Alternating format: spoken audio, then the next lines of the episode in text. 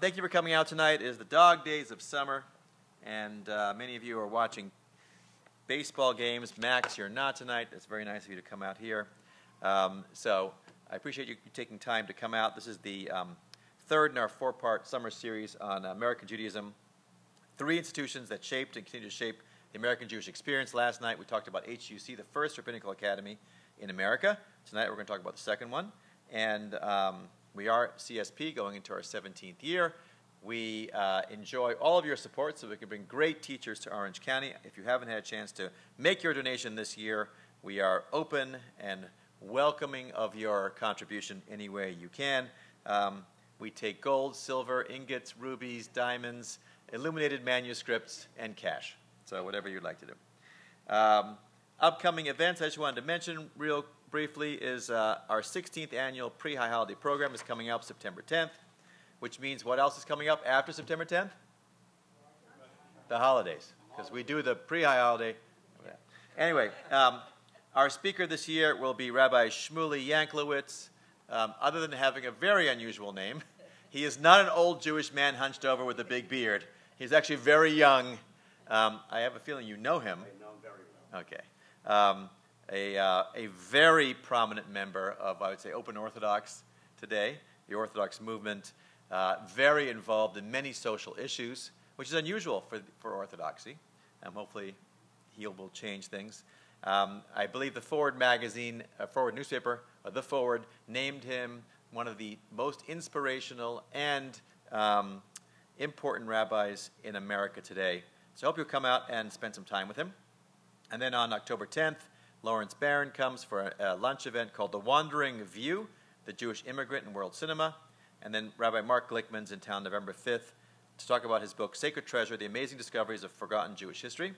That's just some of what's going on. Um, Rabbi Spitz and I and Rabbi Kavod uh, from Temple Bethel are taking about uh, 50 plus people to Israel October 15th to 27th, so you won't see us, but we'll be having a great time visiting speakers that we want to bring to Orange County. Um, I mentioned we're going back to New York uh, October 16th to 21, 2018. So put that on your calendars if you want to join us, but you have to start training now. It's a very physically demanding program. You can ask the Haymans. They successfully um, managed the first trip. Okay, so please take a moment, take out your cell phones, turn them off. We have Grendel. How's the sound? Is it good? It's too loud for you? Well, he's louder than I am. I don't think you need a microphone, but we have to record. So we'll be recording. We have an OCSE CSP podcast on iTunes. If, you, if this is your first year or first event with CSP, welcome. You can go to iTunes and listen to over 200 recordings of some of the best and most important thinkers of our day. Uh, and we have the series, we'll have it up there as well. Rabbi Mintz is a uh, modern Orthodox rabbi in New York City. Remember, I told you he invites you all to Shabbos at his show. We'll get there in a second. He believes that the greatest challenge facing 21st century Jewry is the creation of educated Jews who understand the, that the key to the Jewish future is the appreciation of the Jewish past. Um, I would say for about 16 years, we've been trying to help you in, uh, in educating the community. So we have some great people who have come and learned over the years uh, and taught us. Toward this goal, Rabbi Mintz teaches Jewish history, law, and thought in a variety of venues. He is an adjunct associate professor of Jewish studies at the City College of New York. Some of you have been there, some of you went there. Uh, and a member of the Talmud faculty at Yeshivat Maharat in Riverdale. He's the rabbi and founder of Kehilat Rayim Ahuvim, a modern Orthodox synagogue in Manhattan. It's the Upper West Side, Max. They have a good, he tells me, a good kiddush every Shabbos. I was asked, is it fleshik or milchik? It's fleshik, which makes it higher level. And people want to know if you have cholent. We do. They have cholent, everybody. So what are you all here? If you get going now, you can get to New York. So with that, join me in welcoming Rabbi Adam Mintz to learn about JTS. Thank you. Thank you, Rabbi. Thank you, Ari. Good. Okay. You know who the boss is. Um, great. Tonight um, is the second in our in our ser- in the second lecture. It's the third lecture of the week, but it's the second lecture in our description and discussion of the rabbinical seminaries. Last night we talked about Hebrew Union College. T- tomorrow night Perfect. Thank you. Tomorrow night, we're going to talk about Yeshiva University, the Orthodox Seminary. And tonight, we're going to talk about JTS.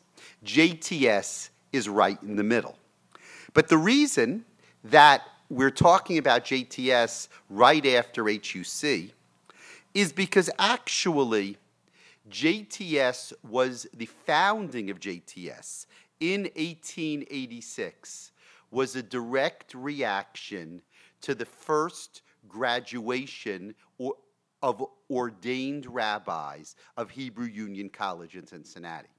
Those who were with us last night, I just began to tell the story that on January 31st, 1886, um, actually, take it back a step. In 18, um, in 1885, in 1883 and then 1885, in 1883 first, was the graduation, the ordination of four Reform rabbis in Hebrew Union College. That was the first ordination in the history of American Judaism. Following the ordination, the guests were invited to an amazing dinner at an amazing spot. And the first sheet in the handout, we waited for the handout because the first sheet is hard to believe. The first page in the handout is the menu of the Trefa banquet. We begin with little neck clams. You may notice as you go down the um, as you go down the, um, the, the, the description a number of things that were clearly not kosher. And then finally, for dessert, they had ice cream. So not only was the food not kosher, but they mixed meat and milk. Some of the rabbis I mentioned last night got up and walked out the minute that they brought the little neck clams to the table.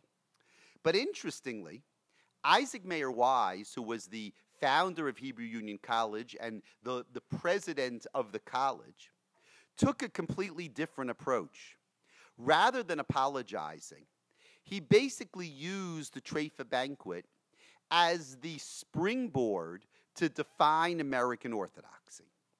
And therefore, in 1885, two years after the Treifa banquet, he convened what became known as the, as the Pittsburgh Conference of Reform Rabbis. At that Pittsburgh conference, he defined Ameri- uh, American reform as being Judaism that rejected tradition, including the laws of kosher. Now, he did that for a reason, because it's embarrassing if at his ordination ceremony he served non kosher food. But well, if it turns out that that's what American reform stands for, which is being Jewish but eating clams, well, then the banquet, the Treifa banquet, was actually the perfect banquet for the reform movement and for the celebration of their ordination. So we took a, you know, he took a kind of bold approach to addressing the Treifa banquet. No apologies. And that that set in motion the reform movement as we have it today. But for our purposes tonight, what it also set in motion was a realization on the part of some Jewish leaders in New York who were kind of waiting to see whether Hebrew Union College would be an acceptable rabbinical school for their rabbis, meaning, would they take rabbis, would they hire rabbis for such a rabbinical school? And they realized, following the Trefa banquet and following the Pittsburgh platform, that no, this was not going to be our school. And therefore, on January 31st, 1886, 12 Jewish men, this is the way the history of JTS records it 12 Jewish men, laymen, and clergy met in Congregation Shearith Israel. I imagine that you went to visit Congregation Shearith Israel on 70th and um, Central Park West. They met in the conference room. That room is still there to constitute themselves as the Jewish Theological Seminary Association. their job was the chain was the training of American rabbis. And it was to be based in New York, which they felt was the center of Judaism. Now they were not competing with Los Angeles. The rabbi talked about LA. They weren't competing with Los Angeles. They, of course, were competing with Cincinnati. They wanted to make it clear that HUC not only made a mistake in terms of their ideology, in terms of their religious philosophy, they even made a mistake in terms of location. What are they doing in Cincinnati? We're going to have a rabbinical school in New York. Now, to understand the founding of JTS and the beginning of JTS, what I want to really look at is I want to start with two snapshots. One is a snapshot of the founding of JTS, and the second is a snapshot of the years of Solomon Schechter. Sharon talked about Solomon Schechter the, this afternoon. We talked about, the, she mentioned the Geniza, and Ari mentioned Solomon Schechter in, in, um, in Mount Hebron C- Cemetery, where he still is t- today.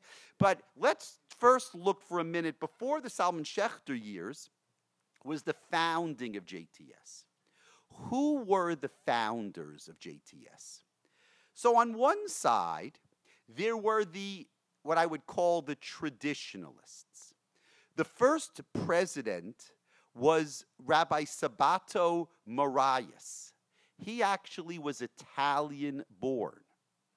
At the same time, one of the founders was Marcus Jastrow.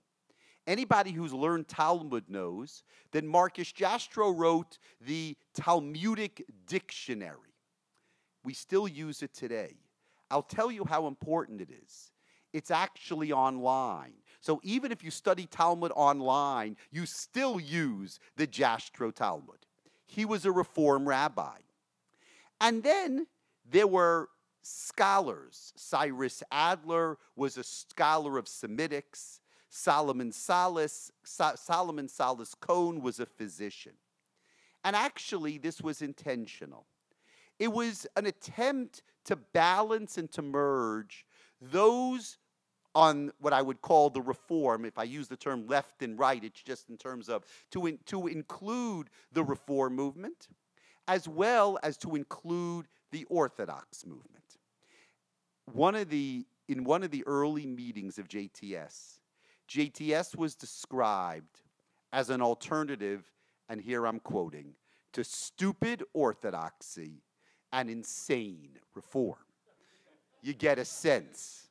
Now, what they wanted to do as being an alternative to stupid orthodoxy and insane reform was really to create a proper American Jewish um, denomination. That was really the key.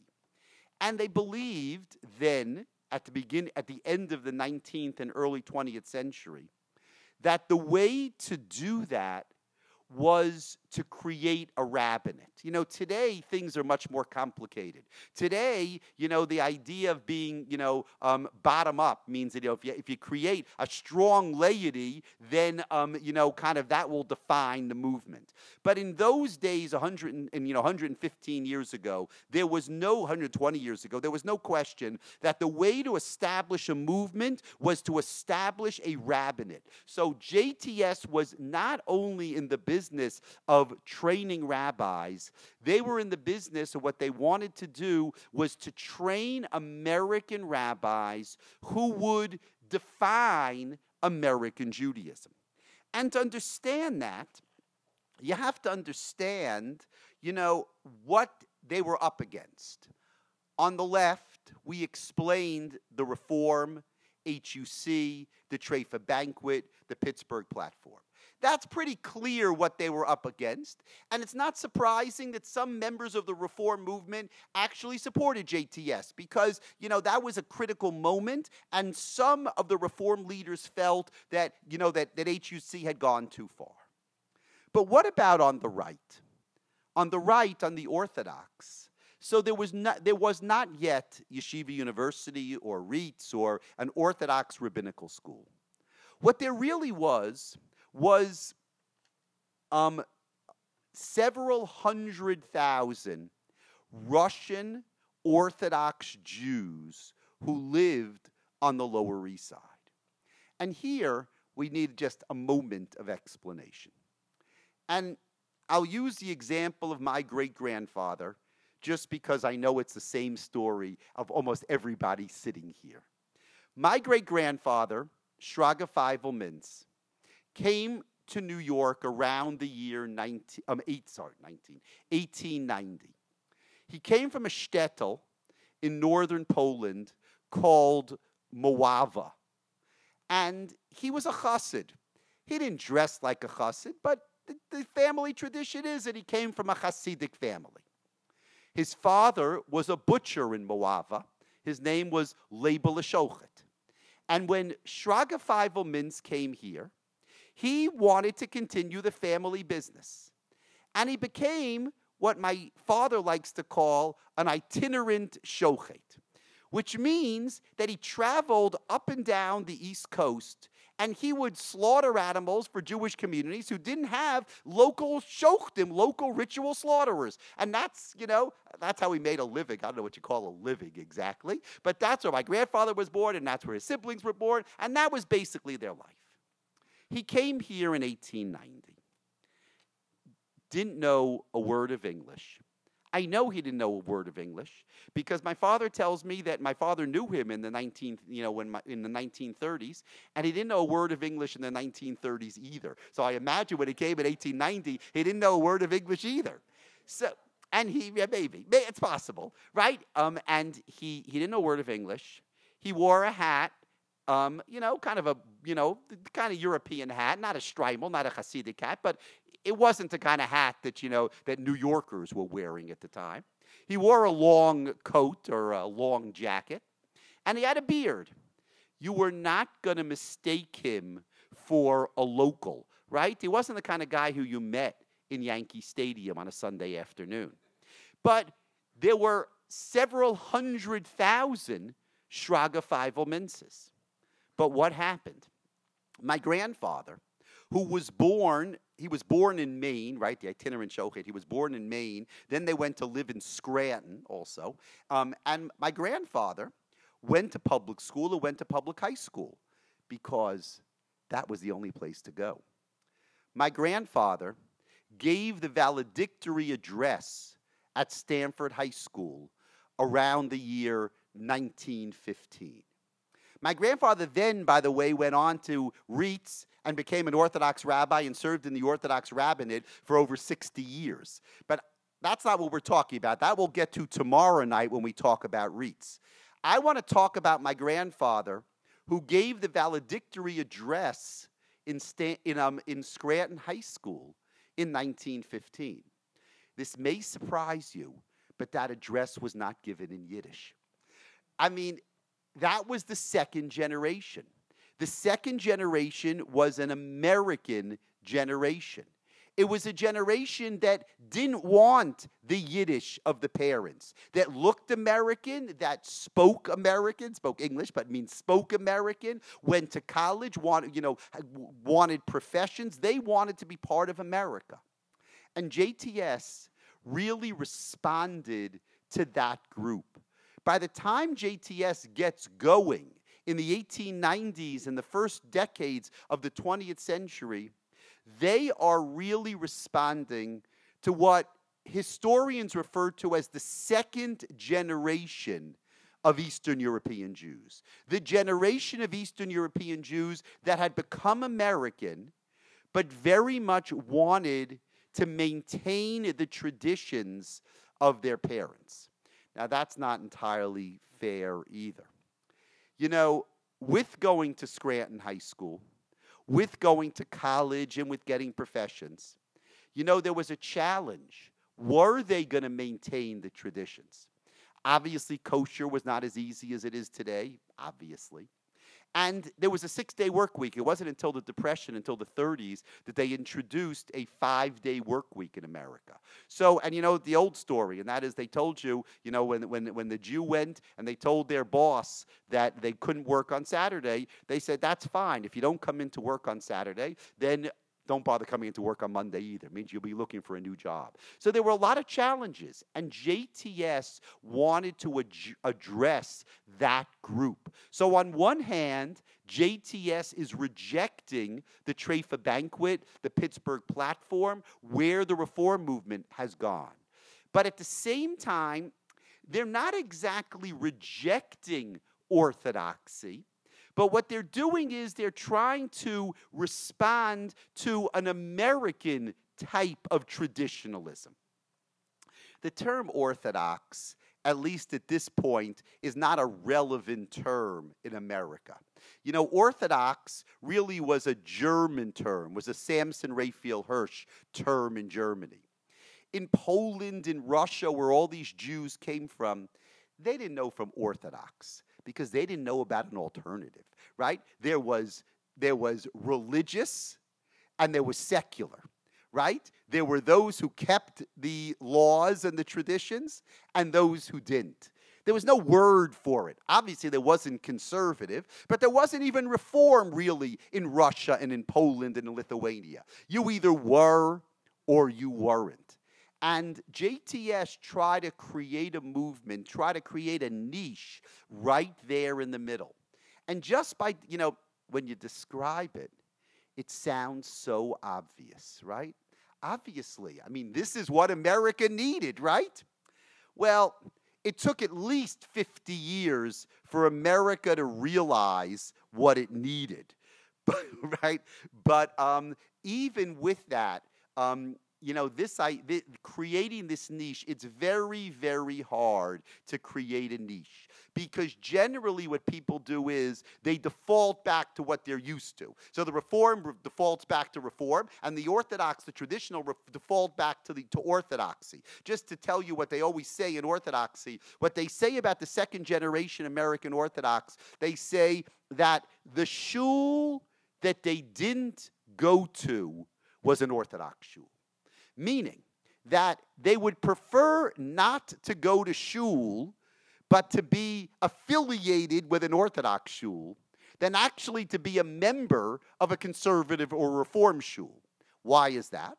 Well, part of that is because they were afraid of their parents, right? If their parents heard that they weren't going to an Orthodox shul, if Shraga Feivel Mintz heard that his children didn't go to an Orthodox shul, that would have been the end. But more than that, you know, if you grew up in a traditional Orthodox, you know, religious shul, that's what you were familiar with. Now, as, as they started working on Shabbos, they couldn't go to shul anymore. It didn't mean they became conservative. It just means the shul they didn't go to was an Orthodox shul. So that just gives you a sense. This was a very, very tricky moment. So that's that's the moment. That's the moment that JTS tries to carve out in American Judaism. And then what happened? You see, that's good. So they want to carve out that moment. But how are you going to create respected and respectable rabbis?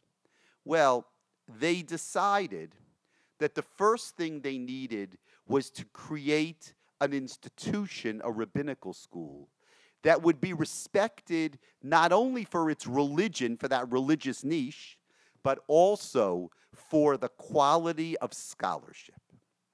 Welcome, Solomon Schechter. Solomon Schechter is born in 1847. He's born in Romania. That's good, by the way. He's part of the Eastern European tradition. He comes from a Chabad family, and he receives a traditional yeshiva education.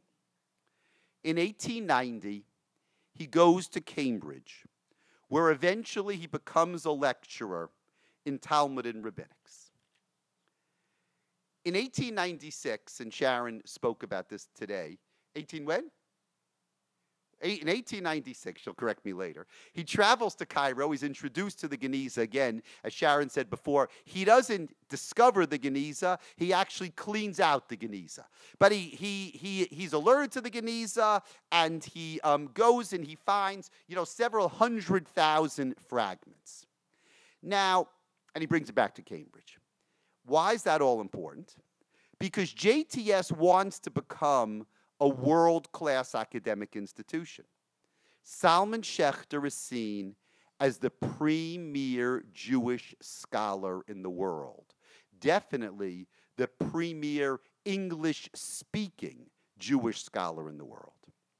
He's invited to America in 1895, and he gives a series of lectures and he meets with the JTS leadership. You imagine, this is what you call a tryout. I mean, he was Salman Schechter, but he needed to be tried out. And in 1899, he's invited to lead the seminary. What was his salary, everybody? $4,000 a year. Um, he was warned, there was only one thing he was warned about, and that was that the New York libraries were no match for the libraries in Cambridge. Now, interestingly, 1899, Salman Schechter doesn't come until April 1902. In JTS, they weren't so sure that they wanted Salman Schechter. He spoke English with an accent right? He still had his Romanian accent. They weren't sure that he represented the American Jew that they wanted to represent. Isn't that fascinating, right? Again, this niche between the reform on one side and the religious, what we'll call Orthodox on the other side. So, what do you need? They want an American Jew. Salman Schechter is the premier, you know, Jewish scholar in the world. But he's not exactly an American Jew. Well, somehow they get over it, or they don't really get over it, and I'll explain in a minute. But he's invited and he arrives. At his inauguration, he delivers the address. If you look at the newspapers, you know, in those days there were Jewish newspapers all over the place. They were published every day, some in Yiddish, some in English. The first thing they point out is the fact that Salman Schechter gives his inaugural address in a heavy accent. He talked about the need for inclusivity, to include the mystic, the rationalist, the traditional, and the critical. That sounds right. Means that you want to, you know, you know, it's hard when you want to create a middle ground. So, what do you do? There are two ways to create a middle ground. One is to take from the left and take from the right and then kind of make a cholent. We talked about cholent, right? You kind of make a cholent, but you're a cholent with all the ingredients, so therefore you fit in the middle. Or no, what you do is you, um, you know, you create a model which is a unique model for yourself, and this is very important. Schechter, Solomon Schechter, makes, takes the Cholent model. He tries to take the best from the right and the best from the left. And what Mordechai Kaplan said at this time, and this is so interestingly, so interesting, sorry. He said that JTS under Schechter stood for act, uh, uh, uh, um, an adjective list, I can't pronounce that word, adjective list, Ju- adjective less Judaism which means there was no adjective. It wasn't Orthodox, it wasn't Reform, he didn't like the word conservative. It was just Judaism. You know when they say that, that it's doomed to failure, right? You, you, no, nobody operates that way. It's like when you're, you know, you're eight, when someone tells you they're apolitical, you know that you're about to get a political speech, right? So the same thing when you're, at, when you're um, in adjectiveless Judaism, you know that there's a problem. And let's, let's, let's, let's unpack that one step at a time. Well, the first thing that's interesting, of course, not surprising, is that what, um, what Salman Schechter is best at is, um, is, is, you know, is putting together a faculty that's very, very impressive. And if you look at the next page in the handout, you see, just look for a minute, right? This is the schedule of courses, 1905, 1906. Look at 9, let's just take 9.30 to 10.30. So on Monday, you have Jewish theology with President Solomon Schechter. Not bad. On Tuesday, you have Hellenistic literature with Alexander Marx. Alexander Marx is the son in law of, um, of Rabbi David Tzvi Hoffman, who was the rector of the Hildesheimer Yeshiva, one of the premier scholars and the first librarian of the JTS library. Outline of Talmudic laws, Professor Louis Ginzberg, who was a great Talmudist. Thursday, Yerushalmi Baba Kama. There is no yeshiva in the world ever that has actually had a class in Yerushalmi Baba Kama. That's pretty good, right? President Schechter. And Friday, canon and text of Bible, Professor Friedlander. I mean, you can go down the list of the different professors.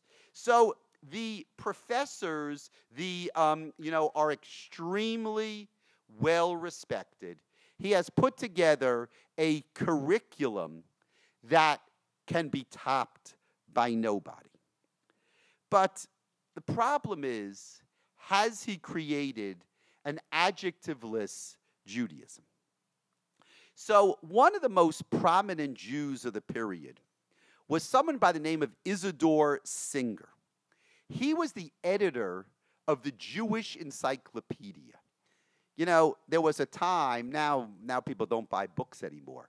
But in 1971, the Encyclopedia Judaica was published, and that was really, that, those were the go to volumes for decades. If you wanted to know something Jewish before Google, you went to the Encyclopedia Judaica. But actually, Encyclopedia Judaica was not the first English Jewish encyclopedia. The first English Jewish encyclopedia was the Jewish Encyclopedia 1906, which is extremely important. Now it's important as a historical document as well. So it's not surprising that during these years, Isidore Singer, who was the editor of the Jewish Encyclopedia, is kind of the last word in defining what Judaism meant. And he writes that he expected Solomon Schechter to bring liberal Judaism to America. Instead, he said that JTS was the home for the pseudo Orthodox of Madison Avenue and Fifth Avenue. There is nothing worse that he could have said. Okay, what does that mean? What that means is that Schechter didn't carve out this middle ground. There was no carving out a middle ground. What he did was, the term I like to use is kind of orthodox light. Means it's not orthodox like Shraga Feivel Mintz's. It's orthodox like the second generation of Mintzes, which is Orthodox with no beards, Orthodox delivering valedictory addresses in Scranton High School, Orthodox where, you know, you try not to work on Shabbos, you do the best you can, but you can't lose your job and you can't not get a not get a, you know, not get a degree because you don't go to school on Shabbos. You do the best that you can. He says that's what he created for those kind of Jews who wanted to say that they were Orthodox, but they were cheating just a little bit. That's what he created. He says um, interestingly, how did Solomon Schechter react to that? Well, he didn't really react to that, but he did, you know. So, what do you think? So, on one hand, he's criticized as basically just creating a, a seminary for the pseudo Orthodox. On the other hand, he's created, he's criticized, sorry, by the, um, by the reform who want him to be even more liberal, right? Like this guy Isidore Singer, he's criticized, you know, you're just, you're just a, you know, a haven for the pseudo-orthodox, you should be more liberal. His response to that was, well, we cannot all be born in Wabash, Indiana. Okay? It's all about Wabash, Indiana. Now, um, so that was really, um, you know, that, that was that was Solomon Schechter, a great scholar, a great leader of JTS, but at the end, he really was unable to carve out that middle ground. And you know, when we look back on it, you know, historically, you know, maybe at that time it was really impossible. Maybe there was no how was he going to define the middle ground? Let me just let me just take a second to try to explain that. Um, by the way, I'll just tell you that one of the other things that the, the Orthodox complained that there was mixed dancing at the Hanukkah party in JTS in 1904. So I'm going to tell you that was what they considered to be the laxity, you know, the, the laxness in, a, in observance in JTS, just to give you a sense of what we're talking about, you know, kind of carving out that middle ground. His professors were all from traditional Orthodox backgrounds. That was the only place that he was going to be able to get the kind of professors that he wanted. I mean, Louis Ginzberg was educated in Volozhin, in kind of the, the grandmother, the grandfather of all, you know, of all yeshivas today. And Alexander Marx is part of, you know, part of the premier German Orthodox family. Because for Solomon Schechter to carve out that middle ground, you know, he needed to get teachers, professors, rabbis who were going to be able to teach the level that he wanted. The professors in HUC, they were, with very few exceptions, they weren't going to be able to do that. The minute that your professors are Orthodox, you know, I don't even, I'm not talking even here about Orthodox in observance. I'm talking about Orthodox in background. I'm talking about the way that they taught, the manners in which they taught. And as long as they were teaching as Orthodox professors, as Orthodox rabbis, the school was going to have an Orthodox, a traditional, a religious slant to it, and he was always going to be criticized by the liberals, by those who wanted him to have introduced more liberal Judaism. By the way, and this is an important by the way, this was an issue, you know, throughout the history of JTS. And that is that as long as the professors, as the rabbis, came from Eastern Europe, right now we no longer have that, but as long as the rabbis came from Eastern Europe, whether they were um, Professor Abraham Joshua Heschel, whether they were Professor um, Saul Lieberman, Louis Finkelstein was the chancellor, was the president. They all came from, you know, from religious backgrounds in Eastern Europe. So there always gonna, was going to be that tension. We'll come back to that tension at the end when we talk about the ordination of women within the conservative movement. But before we get there, we need just, when we talk about this middle ground, and really, you know, I'm, I'm, I'm critical, right? I'm saying that Solomon Schechter, JTS, was created to establish this middle ground. And basically, through their first 20, 30, 40 years, they're successful in a way, but again, they're considered to be Orthodox light, not really defining a movement or something special in their movement. When does this change? This changes after the Second World War. After the Second World War in the 1950s, so we have, right, of course, the, you know, we have the beginning of the baby boomers and uh, the creation of a whole new generation of people, Americans, but now we're going to talk about Jews, who are all very similar and very much the same. What does that mean? So the soldiers come back from Europe. They all want an education, right? The government pays for their education. And they all get married more or less at the same time. And they all get jobs at more or less the same time. And they all have children at more or less the same time. And therefore, even though it's not fair to say that the suburbs were created after the Second World War, because a sociologist or historian will tell you that actually suburbs were created after the First World War. But for our purposes in the Jewish sense, the Jews tended to stay within the city, close to their parents, until after the Second World War.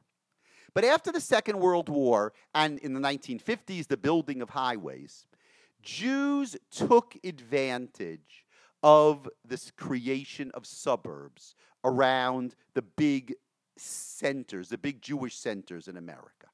Just to give kind of the classic example, there was a Jewish builder by the name of Abraham Levitt who decided after the Second World War that he he was going to crack the suburb, you know, the the, the, sub, the suburb um, business, and therefore he created he built seventeen thousand of exactly the same house in Levittown, Long Island.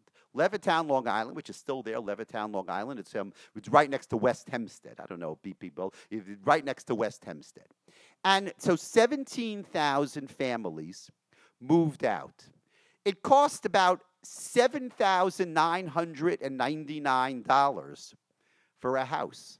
Not bad. He threw in a dishwasher. And several times during the year, he had a special, you know, incentive. He threw in an eight-inch black and white television, When I discuss this with my students in City College, I explain to them that most of, you know, that their iPads are larger than the, um, than the televisions that he threw in in, in, the, in the 1950s. But let's think about it for a minute. So, Jews, of course, take advantage of moving to the suburbs, right? They have families. You know, what do Jews need? Jews want a community.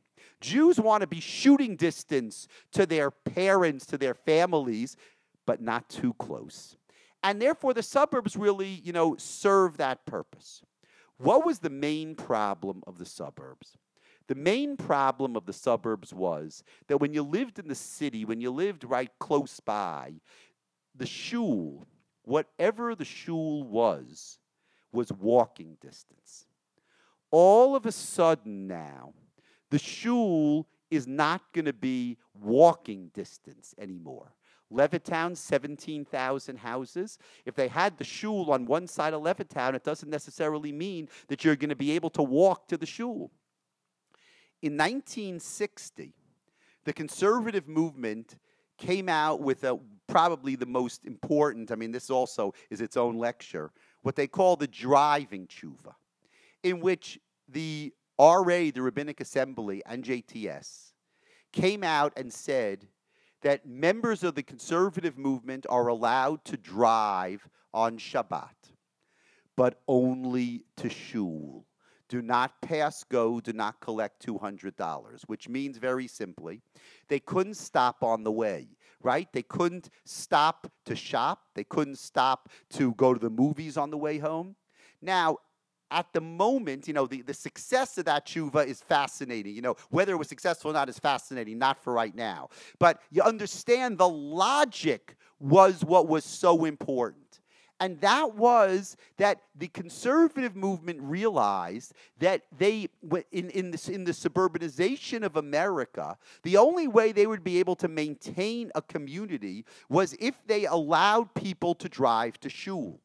So here's what you have. Let's take Levittown for a minute. Let's take a block in Levittown for one minute. You have a block in Levittown, and you have a whole bunch of Jews, all the same. Their parents were kind of, you know, traditional Orthodox. Their grandparents, you know, had long beards and names were Shraga Feivel, the whole business, you know exactly. They're all the same. The kids are the same age, and the wives are, you know, friends, and the husbands go to work and have the same kind of jobs and everything. And there's one shul in town. The shul's on the other side of Levittown and it's a traditional shul. I don't know what traditional means yet. We'll talk about it in one second. It's a traditional shul. Now you're going to go to shul. Well, the only way you're going to go to shul is if you um, is is if you drive because it's too far to walk. So the ones who are more orthodox, they tended not to drive to shul, and the ones who are less orthodox tended to drive to shul. What happens? And this is the the, the phenomenon of the suburbs, the Levittown phenomenon you know, if someone on your block went to shul and shul was fun, and their kids came back on Saturday morning and told your kids that shul was fun, you were under a lot of pressure next Shabbos to do what? Go to shul. And you know, maybe at the beginning you sent your kids with them because you didn't want to drive on Shabbos, but it wasn't very long before you got in the car on Shabbos to go to shul because what?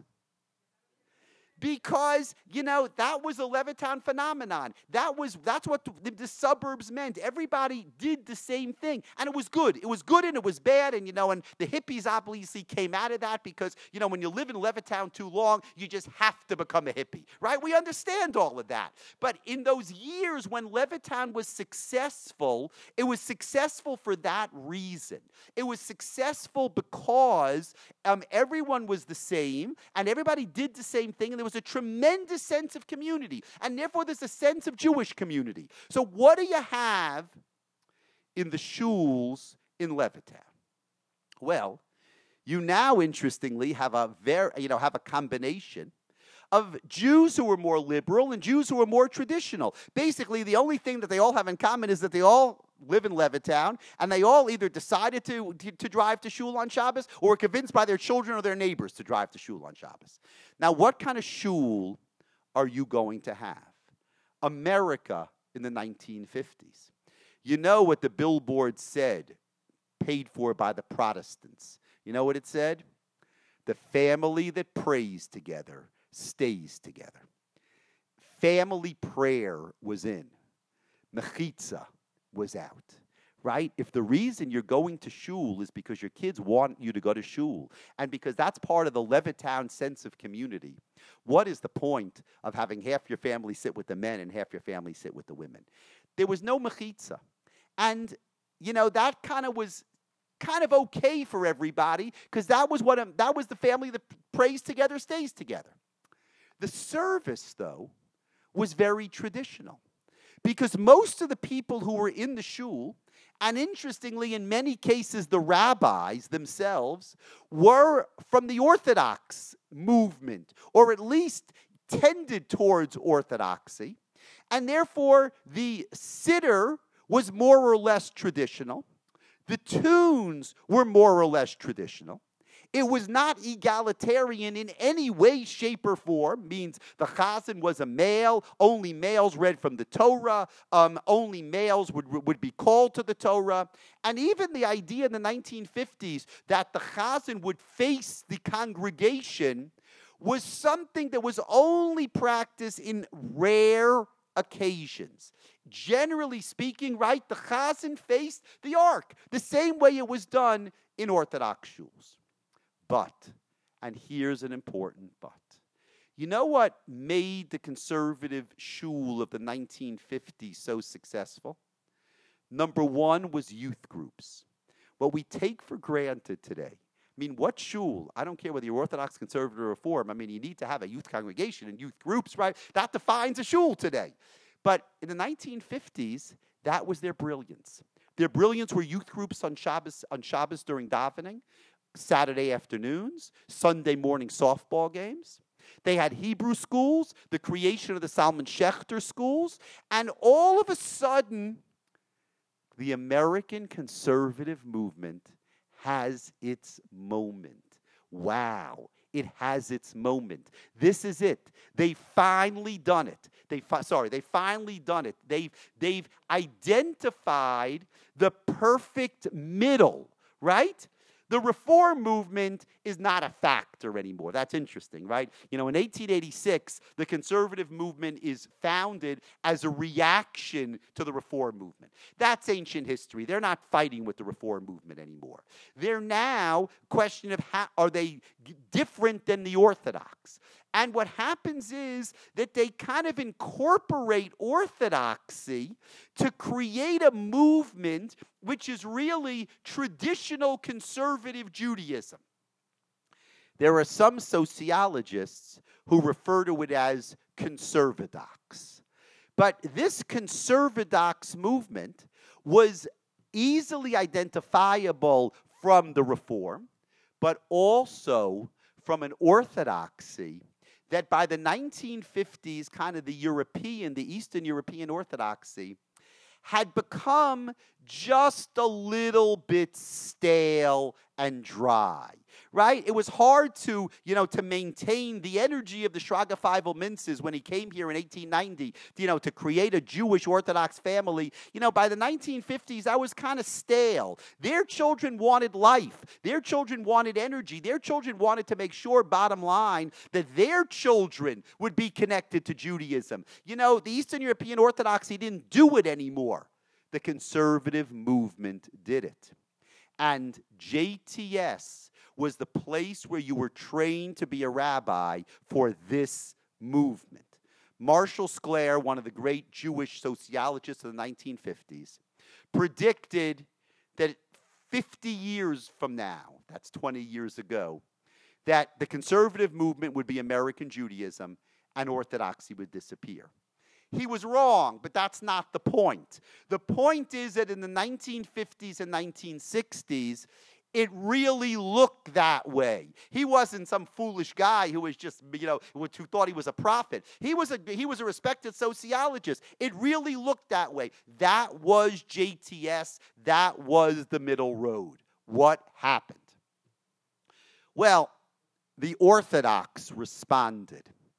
And we'll talk more about this tomorrow night. Let me just respond by saying that the Orthodox, and in this case, they were led by Rabbi Joseph B. Soloveitchik, who was the head of Yeshiva University. Rabbi Joseph B. Soloveitchik recognized that if he didn't stand up for orthodoxy, orthodoxy would disappear.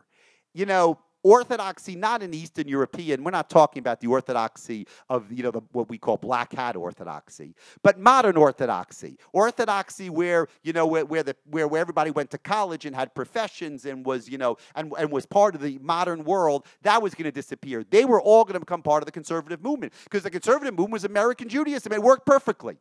So Rabbi Soloveitchik led a movement in the 1960s.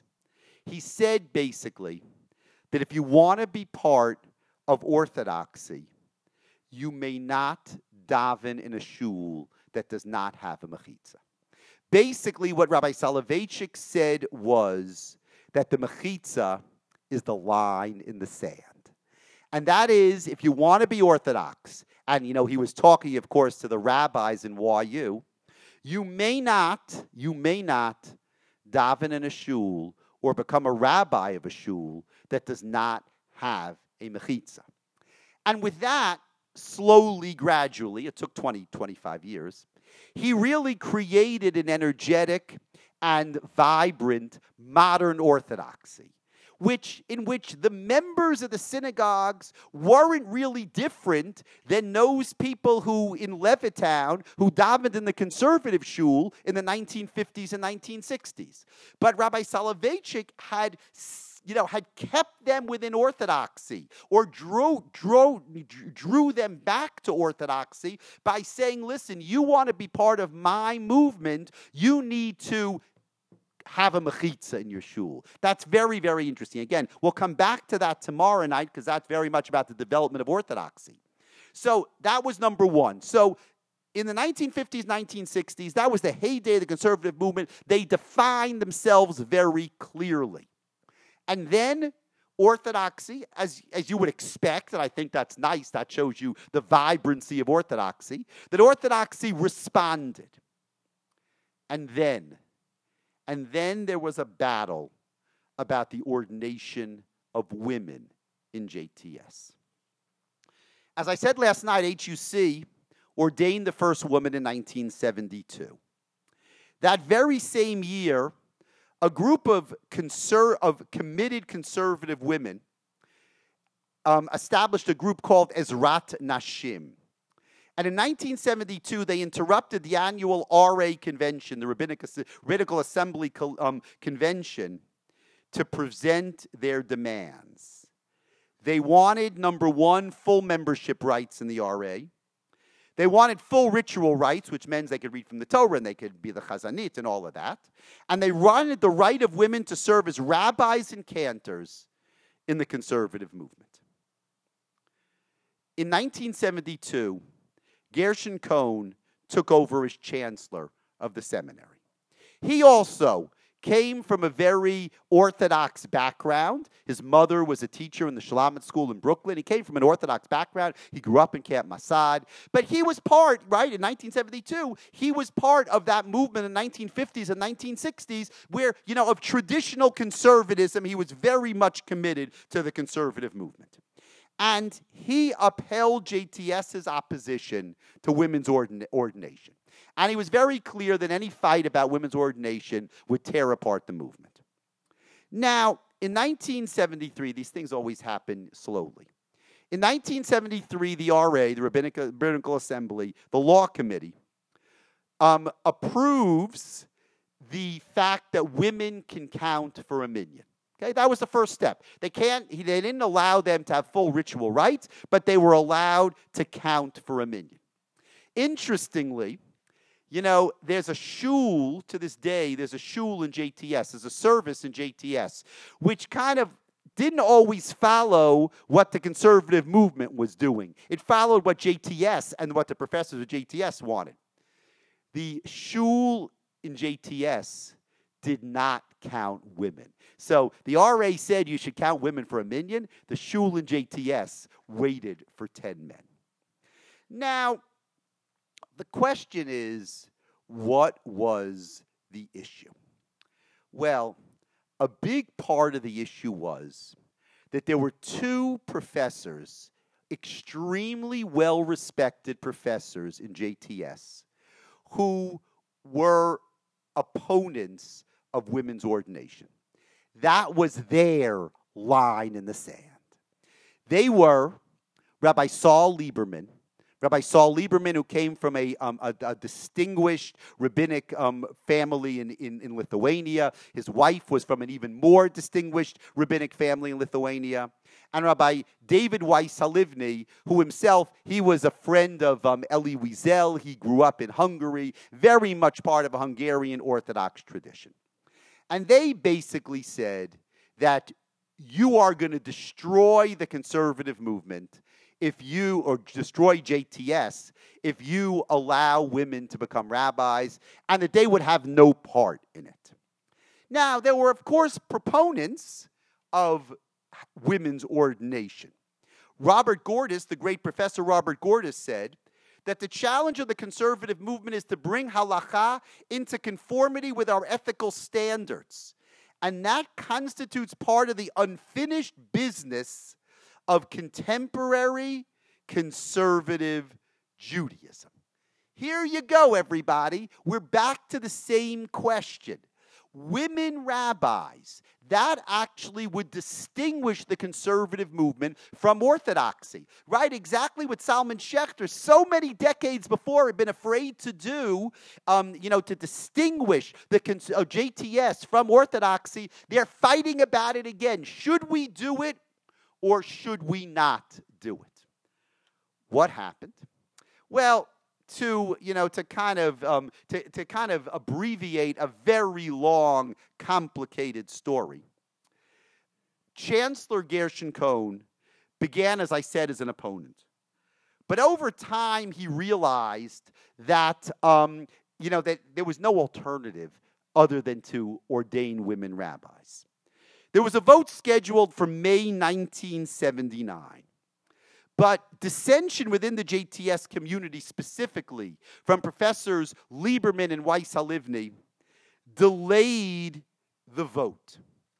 What they did was a good way to delay the vote was that they conducted a um, they conducted a survey of member synagogues right? That always takes a long time. So they conducted a survey of member synagogues. They found that basically the the this is where they found an interesting thing. They found that the, the members were divided. It was, it was more or less 50 50. It was a little bit more in favor of women rabbis, but it was more or less 50 50. But what they found to be most important was only one in 10 of the opponents would leave the movement if they ordain women. You see, that's the key of the whole thing. Now, um, what happens? So the vote is planned for May of 1979. It doesn't happen. In March of 1983, Rabbi Saul Lieberman dies.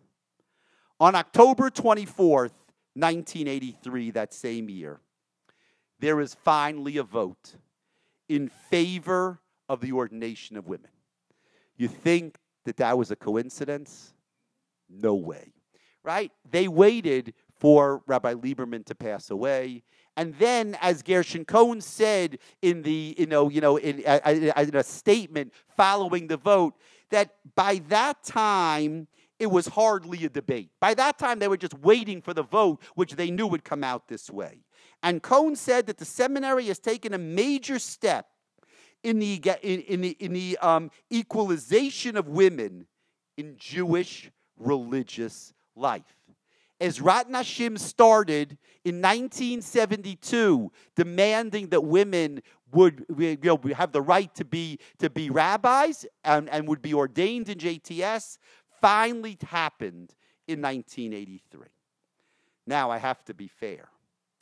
David Weiss Halivni leaves JTS and becomes a professor in Columbia because he will not be part of JTS. He also helped found something called the Union for Traditional Conservative Judaism, which was his own yeshiva in Teaneck, which was really never really got off the ground. But he left JTS and he was never affiliated with JTS again. And what do you see? what you see is, and we're not talking about JTS today. JTS today and the future of the conservative movement is a fascinating topic, but there are, there are those in this room who are much better equipped to talk about that than I am. I'm a historian. And what I, what I want to take away from today's lecture is the idea of JTS trying to create that perfect middle road between the reform on one side and the orthodox on the other side. How you do this. Since the day that JTS was founded in 1986, they have been struggling 1886.